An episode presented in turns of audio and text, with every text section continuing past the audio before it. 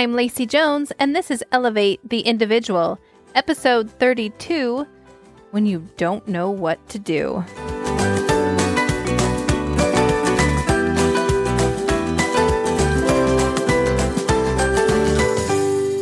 This past Sunday, we discussed the Sermon on the Mount in our Sunday school class. The instructor started his lesson by having us read the very last verse in chapter 5 of the Gospel according to Matthew. His point in having us do so was so that we could see the end before the beginning, the reason and the motivation as to why we follow the instructions given during the Sermon on the Mount. He gave us perspective. In that very last verse, we are instructed to be perfect, even as our Father which is in heaven is perfect. Now, telling someone to be perfect without giving them guides and instructions can set someone up to fail. However, through our studies, it was pointed out that perfect does not mean without flaws, but rather it means to be complete or enough. Our ability to endure and persevere through such a task as becoming complete can be made easier when we understand where we are heading and what our end goal is. So, how does this relate to raising teenage boys? Well, before I answer that, I want to share a story about Florence Chadwick. Our instructor shared a very brief story about her on Sunday, and I loved it, and I had to Google her to learn more. I thought it would also tie in nicely with our discussion this month of raising teenage boys. Florence Chadwick was an American swimmer known for long distance open water swimming. She was the first woman to swim the English Channel in both directions, setting a time record each time. She was also the first woman to swim the Catalina Channel, the Straits of Gibraltar, the Bosporus one way, and the Dardanelles round trip. On August 8, 1950, at the age of 32, Florence Chadwick crossed the English Channel from France to England in 13 hours and 23 minutes, breaking the then current women's record held by American swimmer Gertrude Ederle. One year later, Chadwick crossed the English Channel again, from England to France this time in 16 hours and 22 minutes, thus making her the first woman to swim the English Channel in both directions and setting a record for the England to France journey. She ultimately swam the channel four times. Well, in 1952, Florence attempted to swim the 26 miles between Catalina Island and the California coastline. And as she began, she was flanked by small boats that watched for sharks and were prepared to help her if she got hurt or grew tired and after about 15 hours, a thick fog set in. Florence began to doubt her ability, and she told her mother, who was in one of the boats, that she did not think she could make it. She swam for another hour before asking to be pulled out, unable to see the coastline due to the fog. As she sat in the boat, she found out she had stopped swimming just one mile away from her destination. Two months later, she tried again. The same thick fog set in, but she succeeded in reaching Catalina. She said that she kept a mental image of the shoreline in her mind while she swam. She later swam the Catalina Channel on two additional occasions.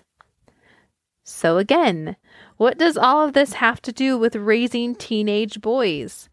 Well, if you have ever attempted to raise teenage boys, at times you may have felt a deep fog settling in as you watch your once happy, joyful preteen son morph into this secluded, depressed version of himself as he navigates the new and troublesome waters of the teenage years. You yourself may have felt like you were navigating through the thick fog, unsure how to move forward and which direction to go. Raising teenagers is much like experiencing a deep fog on the troubled and open waters of life. As mothers, we know the very real dangers facing our children. And much like Florence's mother, we may be in the proverbial boat, calling out warnings and offering encouragement as our children continue to swim. We know our children will face very real dangers. We have conversations to prep and drill them in an effort to prepare them for the tough times when they will need to make snap decisions and prevent themselves from getting caught in tricky or dangerous situations. And we hope and we pray they will be protected from danger and harm. But even with all the prep, our children will make choices with very real consequences. Sometimes our teenagers will fill us in before the consequences hit, but not all teenagers will. And sometimes issues will build and compound until they reach their boiling point, catching us so off guard, leaving us wondering how in the world we will handle the situation. Time and time again, mothers are left reeling from the aftershock of information their teenager has shared with them about a choice they made or something someone did to them. Oftentimes, those who are blindsided by the news and feel as though they need to direct the next steps have one thing in common. They believe they don't know what to do next. They don't know how to proceed and they don't know what decisions to make. They don't know what consequences to hand out and they don't know what damage control to implement. They continue to spin in uncertainty. They have lost sight of the horizon and they have become lost in the fog. Not knowing what to do can lead to a state of panic, causing them to react out of fear rather than act in confidence. At some point in time, your teenage son may become involved in one or more of the following circumstances. They might get caught smoking weed at school, or you might find it in their backpack. They might get into a fight with a classmate. They might skip class or sneak out to be with their girlfriend. They could refuse to go to school altogether or get caught cheating on a test, or earn detention or a suspension chances are they will say something inappropriate to another friend who will then share it with their parents, and then the parents are going to come to you looking for answers. And in today's techie world, your teenage son will most likely search up things online that you don't want them to be searching. And they might text inappropriate pictures to someone, or bully someone online, or be the target of an online bully. They could innocently make connection with strangers online that then turn dangerous. Or they might turn to drinking, smoking, doing drugs, or taking pills, or posting inappropriate pictures on social media.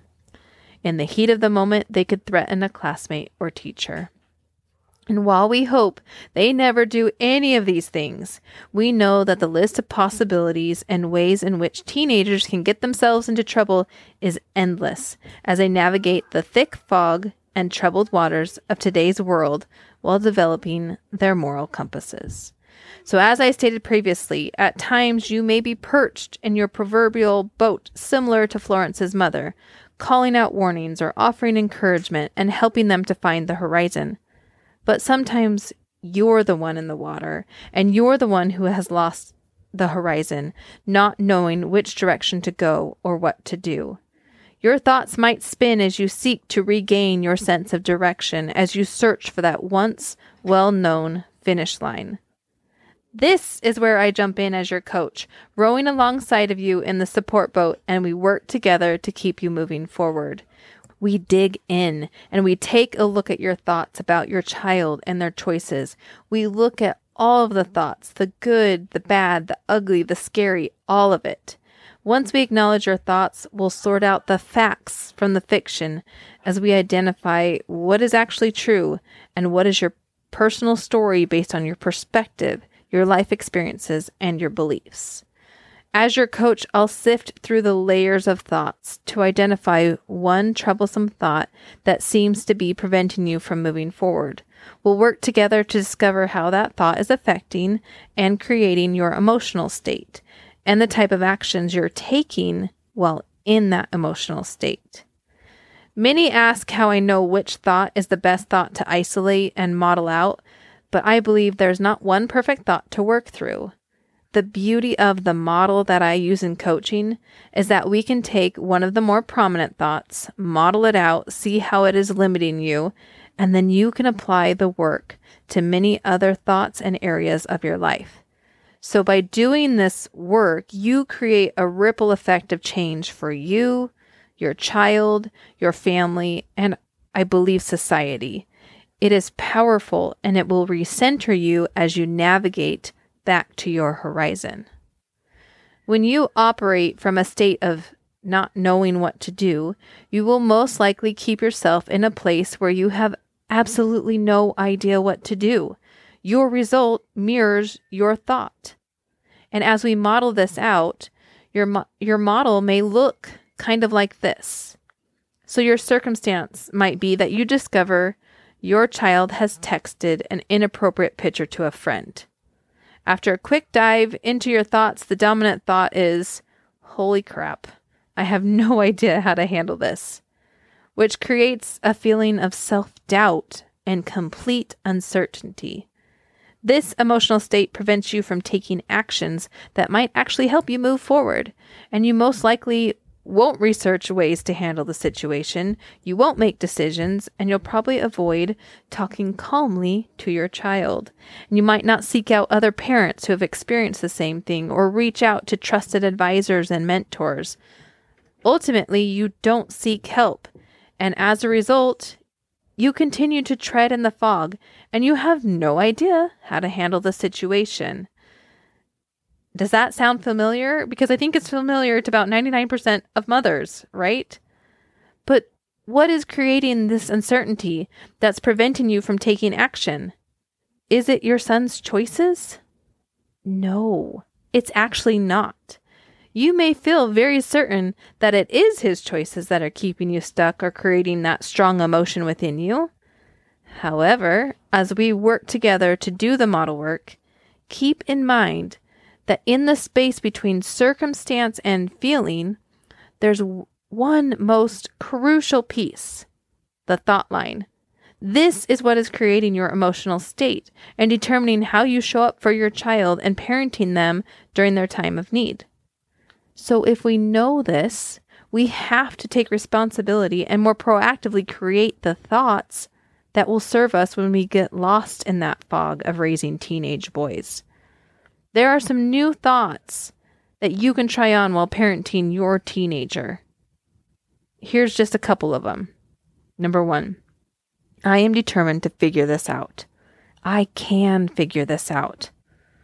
Or I have a wonderful network of mentors that I can bounce ideas off of. I am surrounded by resources to help me navigate this difficult situation. As we parent, it's important to notice when we are acting out of fear versus confidence. During times of fear, we need to push the pause button to think through our own beliefs and biases before making any snap decisions. You know more than anyone else what is best for your child. You are the perfect. And by perfect, remember, I do not mean someone who is without flaws, but rather someone who is completely enough for the job. You are exactly who your child needs to guide them through the fog and to their horizon. So I ask you, what if you knew the end from the beginning? What if you could see the shore through the fog, even when your child can't? What keeps you moving forward and what are you moving towards? Do you know your horizon? At times, you might need to recenter as you navigate the direction in which you want to move forward. Your pace might change. You might need to stop completely and regroup. But I promise you that you do know how to move forward, that deep down in your soul, you will know at least one way to move forward. Will you listen to your gut? Will you trust yourself enough to keep rowing as you direct your child to their horizon? As always, my friends, please reach out if you are lost in the fog of raising your beautiful teenager. I'd love to help. I'll see you next week.